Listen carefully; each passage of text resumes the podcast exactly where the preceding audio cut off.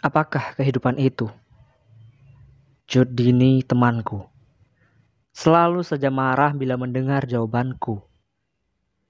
Hidup adalah cabikan luka, serpihan tanpa makna, hari-hari yang meranggas lara. Ya, sebab aku hanya bisa memendam amarah. Bukan, bukan pada rembulan yang mengikutiku saat ini. At atau pada gugusan bintang yang mengintai pedih dalam liang-liang diri. Tetapi karena aku tinggal sebatas luka, seperti juga hidup itu. Dan kini hari telah semakin gelap. Aku tersaruk-saruk berjalan sepanjang tiga kilometer dari Suruke menuju Bukit Tangkura. Bebukitan penuh belukar dan pepohonan ini. Dadaku telah amat sesak tetapi langkahku makin kupercepat. Lolong anjing malam bersahut-sahutan seiring darah yang terus menetes dari kedua kakiku.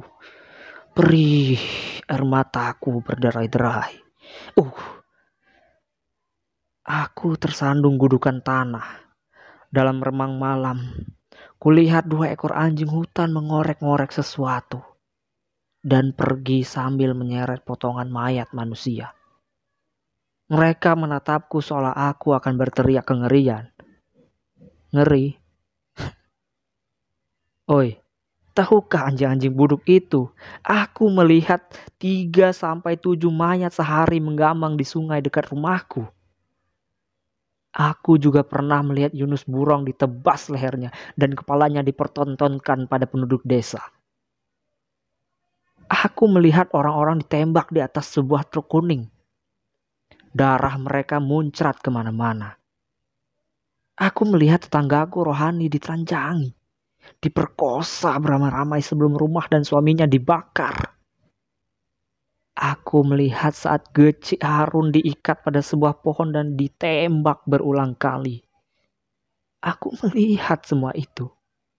Iya, semuanya. Juga saat mereka membantai keluargaku tanpa alasan.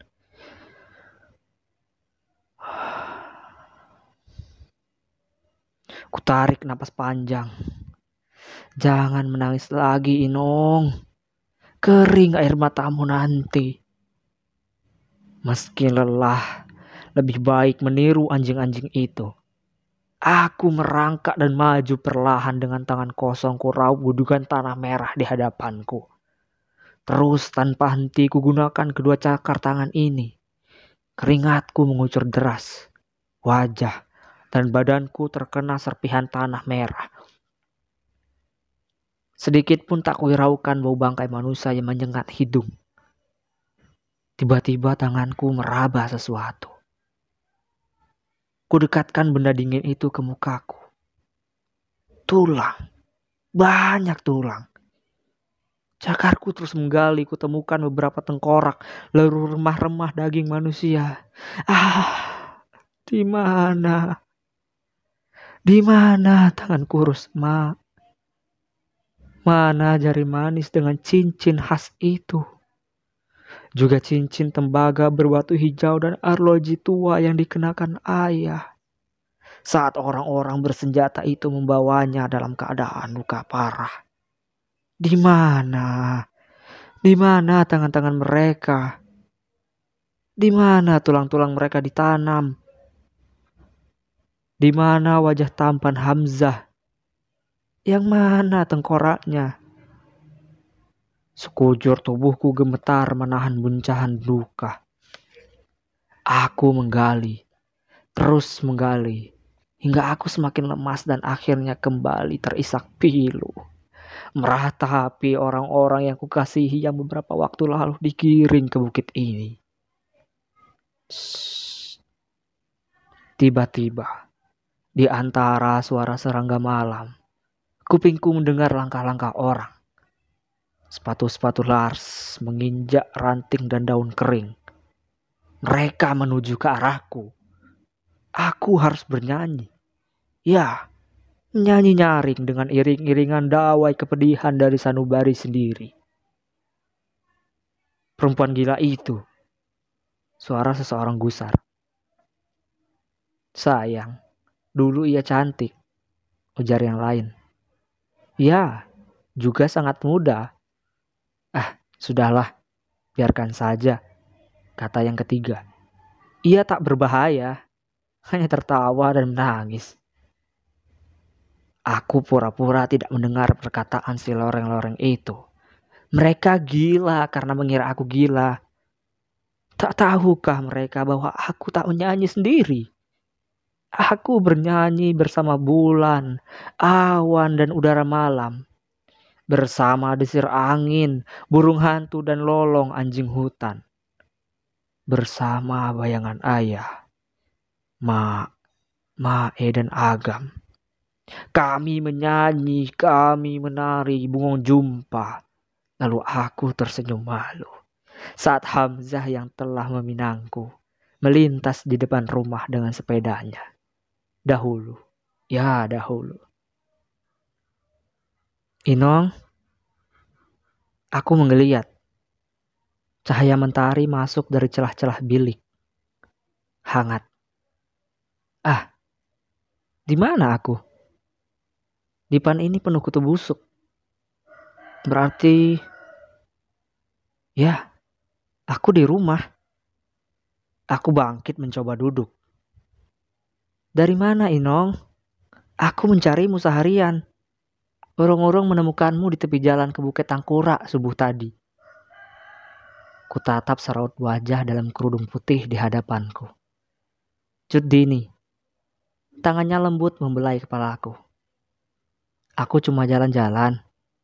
Aku tidak mengganggu orang. Jawabku sekenanya. Aku tahu, kau anak baik. Kau tak akan mengganggu siapa pun. Tetapi jangan pergi ke bukit itu. Atau bahkan ke rumah gudang itu lagi. Berbahaya. Lagi pula, kau seorang muslimah. Tidak baik pergi sendirian. Kata Cut Dini sambil memberiku minum. Kugaru-garu kepalaku. Terima kasih. Kuteguk minuman itu. Cut Dini. Ia sangat peduli. Matanya pun selalu menatapku penuh pancaran kasih. Aku kembali merebahkan badan di atas dipan. Sebenarnya aku tak tahu banyak tentang Cut Dini. Aku belum begitu lama mengenalnya. Orang-orang bilang ia anggota uh, apa itu hmm, LSM juga aktivis masjid. Ia kembali ke Aceh setelah tamat kuliah di Jakarta. Dan cuma dia di antara para tetangga yang sudi berteman denganku. Ia memberiku makan, memerhatikanku, menceritakan banyak hal. Aku senang sekali Dulu, setelah keluargaku dibantai dan aku dicemari beramai-ramai, aku seperti terperosok dalam kubangan lumpur yang dalam. Sekuat tenaga aku coba untuk muncul, menggapai-gapai permukaan. Namun tiada tepi. Aku tak bisa bangkit, bahkan menyentuh apa pun. Kecuali semua yang bernama kepahitan. Aku memakan dan meminum nyeri setiap hari. Sampai aku bertemu Cut Dini dan bisa menjadi burung. Segalanya terasa lebih ringan. Tetapi tetap saja, aku senang berteriak-teriak. Aku melempari atau memukul orang-orang yang lewat. Hingga suatu hari, orang-orang desa akan memasungku Kata mereka aku gila. Hah, dasar orang-orang gila. Cudinilah yang melarang. Cudini juga yang mengingatkanku untuk mandi dan makan. Ia menyisir rambutku, mengajakku ke dokter, ke pengajian, atau sekedar jalan-jalan. Baju yang koyak itu jangan dipakai lagi, kata Cudini suatu ketika. Aku suka, kataku pendek. Ini baju yang dijahitkan mak. Aku memakainya ketika orang-orang jahat itu datang. Itu baju yang tak pantas dilihat. Nanti orang-orang itu bisa menyakitimu. Katanya pelan. Kupandang baju ungu muda di tanganku. Tangannya koyak. Ketiaknya juga. Lalu di dekat perut, di belakang, Bahkan ada sisa-sisa darah kering di sana. Aku ingin memakainya. Lirihku. Apa aku gila? Tanyaku. Cudini menatap bola mataku dalam. Menurutmu, aku menggeleng kuat-kuat, menggaru-garu kepalaku. Kau sakit. Kau sangat terpukul ujar Cut Dini. Kulihat ia menggigit bibirnya sesaat. Lalu dengan cekatan membungkus baju itu dengan koran. Aku mengangguk-angguk. Terus mengangguk-angguk. Sambil menggoyang-goyangkan kedua kakiku. Aku suka membantah orang. Tetapi tidak untuk Cudini. Sudahlah. Lalu seperti biasanya, Judini mengambil Al-Quran mungilnya dan membacanya dengan syahdu. Suaranya kadang berubah. Aku seperti mendengar Hamzah mengaji lewat pengeras suara di masalah. Ah, meski tak mengerti, aku ingin menangis setiap mendengar bacaan Al-Quran. Siang itu, aku sedang menjadi burung. Aku terbang tinggi dan kadang menukik seketika. Aku hinggap di ranting-ranting pohon belakang dan mematuki buah-buah di sana. Huh, semuanya busuk. Aku jadi ingin marah. Bagaimana kalau kucuri saja topi-topi merah si loreng dan kubakar? Aku tertawa gelak-gelak. Siapa kalian? Tiba-tiba aku dengar suara Cudini bergetar di ruang tamu yang merangkap kamar tidurku. Aku terbang dan hinggap pada meja kusam di samping rumah, lalu mengintip ke dalam lewat jendela yang rapuh. Dua lelaki tegap dengan rambut cepak menyodorkan sesuatu pada Cetini. Kami orang-orang baik. Kami hanya ingin memberikan sumbangan sebesar 500 ribu rupiah pada Inong. Aku nyengir. 500 ribu? Hore! Apa bisa buat beli sayap? Kami minta ia tidak mengatakan apa pun pada orang asing. Ia atau bisa saja Anda sebagai walinya menandatangani kertas bermaterai ini. Cudini membaca kertas itu. Kulihat wajahnya marah. Ngapa? Kugerak-gerakan kepalaku menatap mimiknya. Lebih dekat dari jendela. Tidak, Bagaimana dengan pemerkosaan dan penyiksaan selama ini? Penjagalan di rumah gedong, mayat-mayat yang berserakan di Bukit Tangkura, Jembatan Kuning, Sungai Tamiang, Cot Panglima, Hutan Krung Kampli, dan di mana-mana. Suara Cudini meninggi. Lalu perkampungan 3000 janda, anak-anak yatim yang terlantar. Keji. That tidak. Kedua orang itu tampak gugup dan sesaat saling berpandangan. Kami hanya menindak para GPK. Ini daerah operasi militer. Kami menjaga keamanan masyarakat. Oh ya? Nada cut dinis dinis. Kenyataannya masyarakat takut pada siapa? Dulu banyak yang terpaksa menjadi cuak memata-matai dan menganggap teman sendiri sebagai pengikut Hasan Tiro dari gerakan Aceh Merdeka. Tetapi sekarang semua usai. Tak ada tempat bagi orang seperti kalian di sini. Sudahlah, ambil saja uang ini buat Anda. Lupakan saja gadis gila itu. Apa? Gadis gila? Kukepakkan sayapku dan menukik ke arah dua lelaki itu. Kulempar mereka dengan apa pun yang kutemui di meja dan di lantai. Aku berlari ke dapur dan kembali menimpuki mereka dengan panci dan penggorengan. Mereka berteriak-teriak seperti anak kecil dan berebutan keluar rumah. Pasti itu ayah orang yang perkosaku. Pasti ia teman para pembunuh itu. Pasti mereka orang-orang gila yang suka menakuti orang-orang. Paling tidak mereka cuak. Aku benci cuak. Inong. Aku berhenti melempar. Aku berhenti jadi burung ajaib.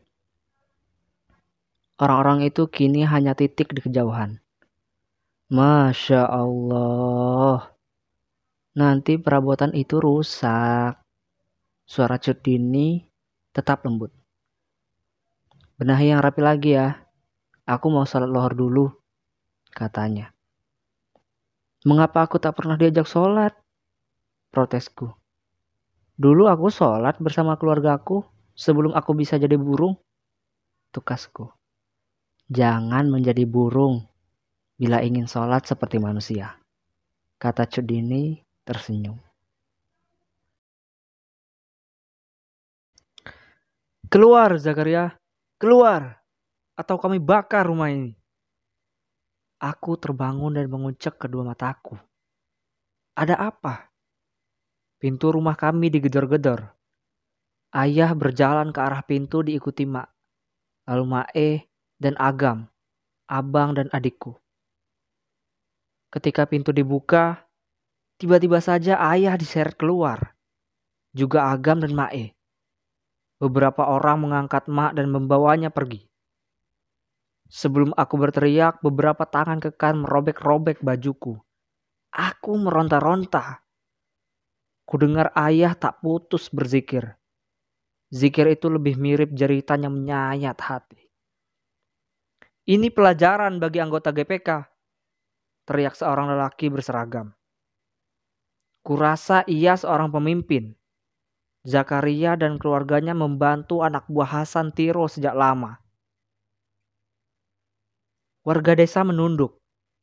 Mereka tak mampu membela kami. Dari kejauhan, kulihat api berkobar. Puluhan orang ini telah membakar beberapa rumah. Jangan ada yang menunduk. Aku gemetar mendengar bentakan itu. Ayo lihat mereka. Kalian sama dengan warga Mane, bekerja sama dengan GPK. Suaranya lagi. Kami bukan GPK. Suara Mae. Ulon hana tebe sabe. Lepaskan mereka. Kalian salah sasaran. Ya Allah. Itu suara Hamzah. Angkut orang yang bicara itu. Aku melihat Hamzah dipukul bertubi-tubi hingga limbung. Lalu ia diinjak-injak dan diseret pergi. Air mataku menderas. Siapa lagi yang mau membela? Tantang lelaki penyiksa itu pongah. Kami tidak membela. Mereka memang bukan orang jahat. Suara Geci Harun. Pak Zakaria hanya seorang muazin. Jibadum orang biasa. Samar-samar kulihat kepala desa kami itu diikat pada sebatang pohon. Serentetan tembakan segera menghujam tubuh Gucik Harun. Lalu Mae, abangku, aku histeris. Tak jauh, kulihat Agam tersungkur dan tak bergerak lagi. Lalu ayah yang berlumuran darah, tangan-tangan kekar menyeret mereka ke arah truk. Bawa mereka ke bukit dekat jalan buntu. Juga gadis itu. Aku meronta-ronta, menendang, menggigit, mencakar hingga aku letih sendiri. Dan aku tak ingat apa-apa lagi. Saat tak lama kemudian, nyeri yang amat sangat merejam-rejam tubuhku. Ah! Aku berteriak sekuat-kuatnya. Astagfirullah Inong. Inong, bangun. Dua tangan mengguncang-guncang badanku. Air mataku menganak sungai tetapi aku tak bisa bangun. Sebab aku berada di dalam jaring. Banyak orang-orang sepertiku di sini, di dalam jaring-jaring merah ini. Inong, istighfar. Tangan-tangan raksasa itu mengayun-ayunkan jaring. Aku dan kumpulan manusia di sini berjatuhan ke sana kemari. Kami tak bisa keluar dari sini. Tolong, tolong. Di mana sayapku? Di mana? Di mana tangan mak dengan cincin khas di jari manisnya? Aku ingin menggenggamnya. Di mana ayah Agam dan Mae? Di mana wajah Saleh milik Hamzah? Di mana tengkoraknya? Tangan-tangan raksasa itu menggerakkan jaring ke sana kemari. Aku jatuh lagi. Merah, silau, pusing, pedih. Wajah-wajah dalam jaring pias. Wajah-wajah itu retak, terkelupas dan berdarah. Aku menjerit-jerit dalam perangkap. Di mana sayapku? Aku ingin terbang dari sini. Oi, tolong ambilkan sayapku. Aku ingin pindah ke awan. Di tanah kebanggaanku hanya tersisa nestapa. Tak ada yang mendengar. Sebuah pelukan yang sangat erat kurasakan. Lalu air mata seseorang yang menetes-netes dan bercampur dengan aliran air di pipiku. Allah tak akan membiarkan mereka, Inong. Tak akan. Kau harus sembuh, Inong. Semua sudah berlalu. Peristiwa empat tahun lalu dan rezim ini Tegar Inong, tegar. La haula wala quwata illa billah. Kabur. Samar kulihat Cutini. Wajah tulus dengan kerudung putih itu. Ia mengusap air mataku. Lalu tak jauh di hadapanku kulihat beberapa orang. Di antaranya berseragam. Tiba-tiba takutku naik lagi ke ubun-ubun. Aku menggigil dan mendekap Cudini erat-erat. Ia hanya satu dari ribuan korban kebiadaban itu, Pak. Tolong beri kami keadilan. Bapak sudah lihat sendiri. Oknum-oknum itu menjarah segalanya dari perempuan ini.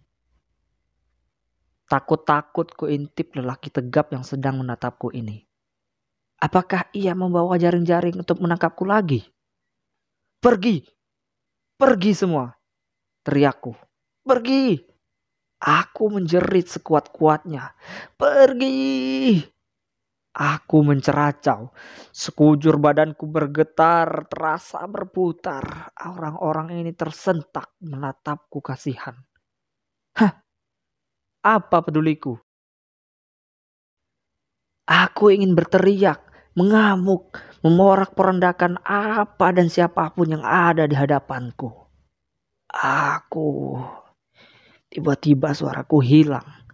Aku berteriak tak ada suara yang keluar. Aku menangis terseduh-seduh, tak ada air mata yang mengalir. Aku mengamuk panik tetapi kaku. Aku mencari bunyi, mencari bening, mencari gerak. Tak ada apa pun cuma luka menganga. Inong, mereka akan membantu kita. Aku terkapar kembali, menggelepar, berdarah dalam jaring. Cipayung, Juli 1998